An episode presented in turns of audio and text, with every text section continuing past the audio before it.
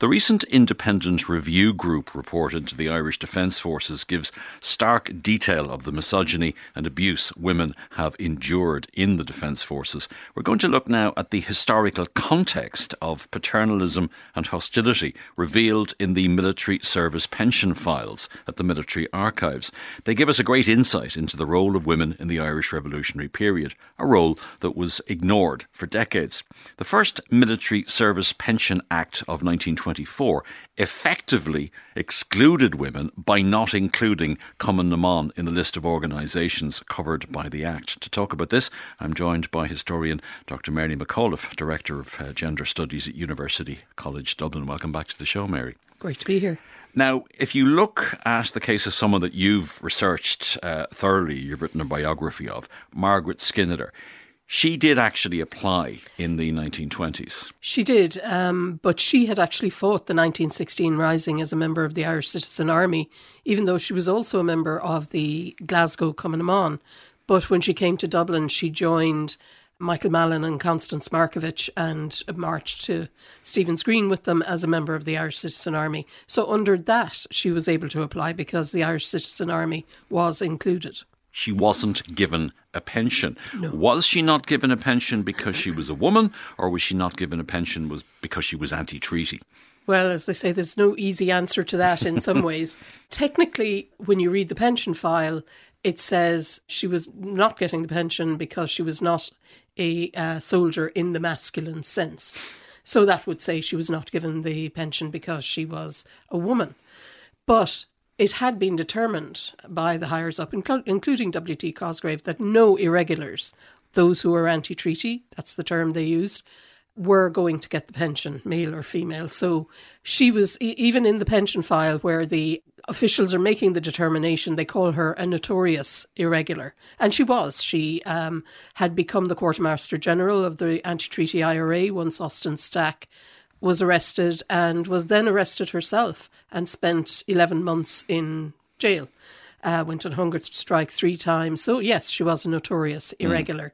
And so even if she had been Michael Skinner, she probably wouldn't have gotten the pension then, but definitely they used her gender to deny her the pension that they didn't want to give her because she was anti-treaty. But do you reckon she was testing the legislation? She was. There is a snippet from another woman's pension file that says who used Margaret as a referee in the 30s when women then could apply after the second tranche of legislation came in, that Margaret had told her she had tested the legislation in 1924 to see would they give it to her. And others like her did not. I mean, the Countess, for example, I suppose, could have applied for a pension. Winifred Carney could have applied for a pension. Oh, they could have all. Well, anyone who was in the Irish Citizen Army, any woman who was in the Irish Citizen Army, and that was quite a few of the senior leaders, Kathleen Lynn, Madeleine French Mullen, as you say, Winifred Carney, Markievicz, they could have applied, but they didn't. Because, of course, they were all anti-treaty as well. Some didn't apply because they were had rejected the legitimacy of the state anyway. Others didn't apply because they probably knew, as Skinner was, they would be turned down. Despite the fact that women were overlooked, it was a female-dependent revolution. It could not have happened without the women, the involvement of women. Absolutely not. And I think the masses of information we have gotten in the last decade or two, and indeed the research that was done in the last 40 years by historians on Cumann na mBan and on the women who participated in the revolutionary period, show that a guerrilla warfare in the way it was fought could not have been fought without the women. They were the propagandists, and Patricia Hoey, who also applied for the pension and was turned down under the 24 legislation, was a major propagandist. They ran the propaganda machine, basically, because mostly the men were on the run. Kathleen McKenna Napoli, for example, was somebody else. Yeah. They were the intelligence gatherers. They were the dispatch carriers. They ran the safe houses, arms dumps. Some of them were very close to participation in ambushes. You know, they may not have been on the front line, but they were there behind the men, ready to bring more ammunition or take it away when the men were finished and had to flee, because, of course, they would be under pressure to get away from any ambushes. So without them, the guerrilla war, in the way it was carried out, could not have been carried out. I was always under the impression that no woman under the 1924 legislation actually got a pension. That's not true. Who was Bridget Lyons Thornton?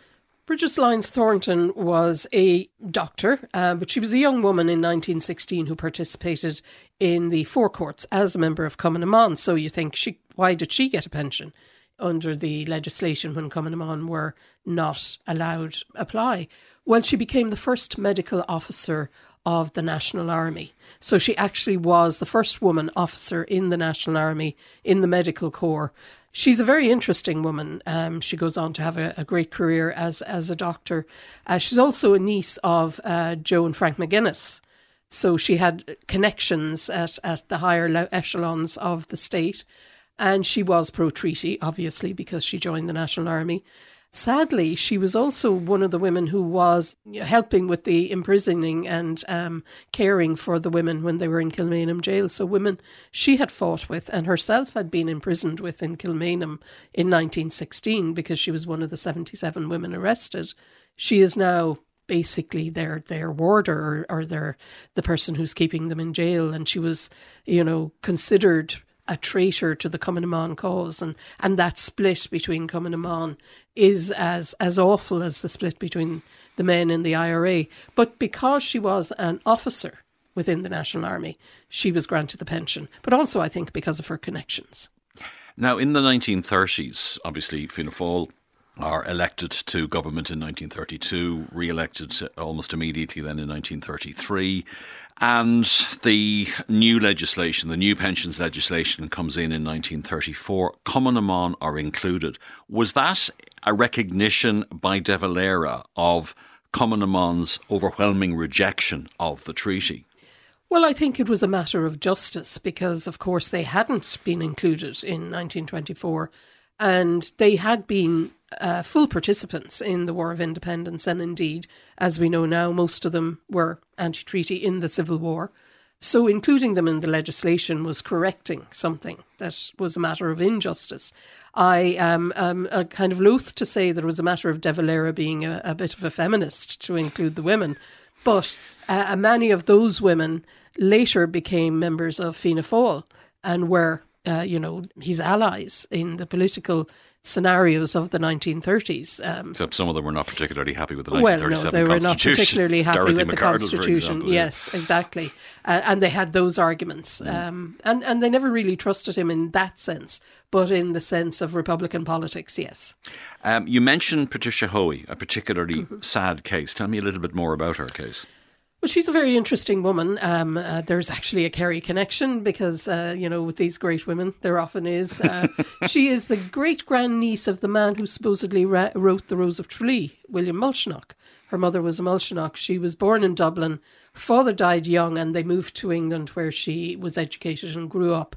She's very much involved in militant suffrage activism. She's a journalist, so she's writing a lot about women's rights, coming up, say, to the Third Home Rule Bill in 1912, and is one of the women who's campaigning to have suffrage included in that bill, and is very dejected when Redmond and the Irish Party refuse that, and indeed in 1917 writes that the women of Ireland will reject the Irish Parliamentary Party in the election in 18 when they will be able to vote. And she was right about that. She returns from England around 1915 and is out in 1916 as a member of Cumann na mBan. She fights in the Rising, isn't arrested, but is very much involved in Sinn Féin and then in the War of Independence subsequently. She, because of her journalistic skills, in common with many of these young women, she's used as a propagandist and works with Pierce Beasley, for example, Arthur Griffith, the Sinn Féin Office of Propaganda, basically, is pro-treaty and so then applies for her pension because she doesn't apply as a member of Cumann na mBan. She applies as a member of the National Army because she says she was in the military censor office as an official there or as an officer. And this is the difference between herself and Bridget Lyons Thornton. Lyons Thornton is actually a medical officer in the Medical Corps of the National Army. Patricia Hoey is in the military censors department, but is she an officer? And this is where the argument happens in the file where her military service isn't accepted as that of a soldier. Mm. And so she is denied the pension despite being pro-treaty. Sadly, she gets TB towards the end of the 20s and dies in 1930, a relatively young woman. As we reach the end of the decade of centenaries, do you think there has been restitution to women at last? I think there has been a real move towards including women in our revolutionary story. I think you cannot now write that without them. That has been a process over many decades. I mean, Margaret Ward's book, Unmanageable Revolutionaries, was in the early 1980s. And since then, there has been a move towards including women. And now we have so much material that gives us a real insight into how important they were, not just in running safe houses that we always knew that was the case, but their intelligence work, their propaganda work, which is vital to promoting the Republican cause, not just in Ireland, but internationally. You see the Republican women going on tour in America in 1917 and 18, and then again later on. And that is the vital contribution they made in that part. But also to the military aspect of the war, we're getting to see more and more they actually were soldiers.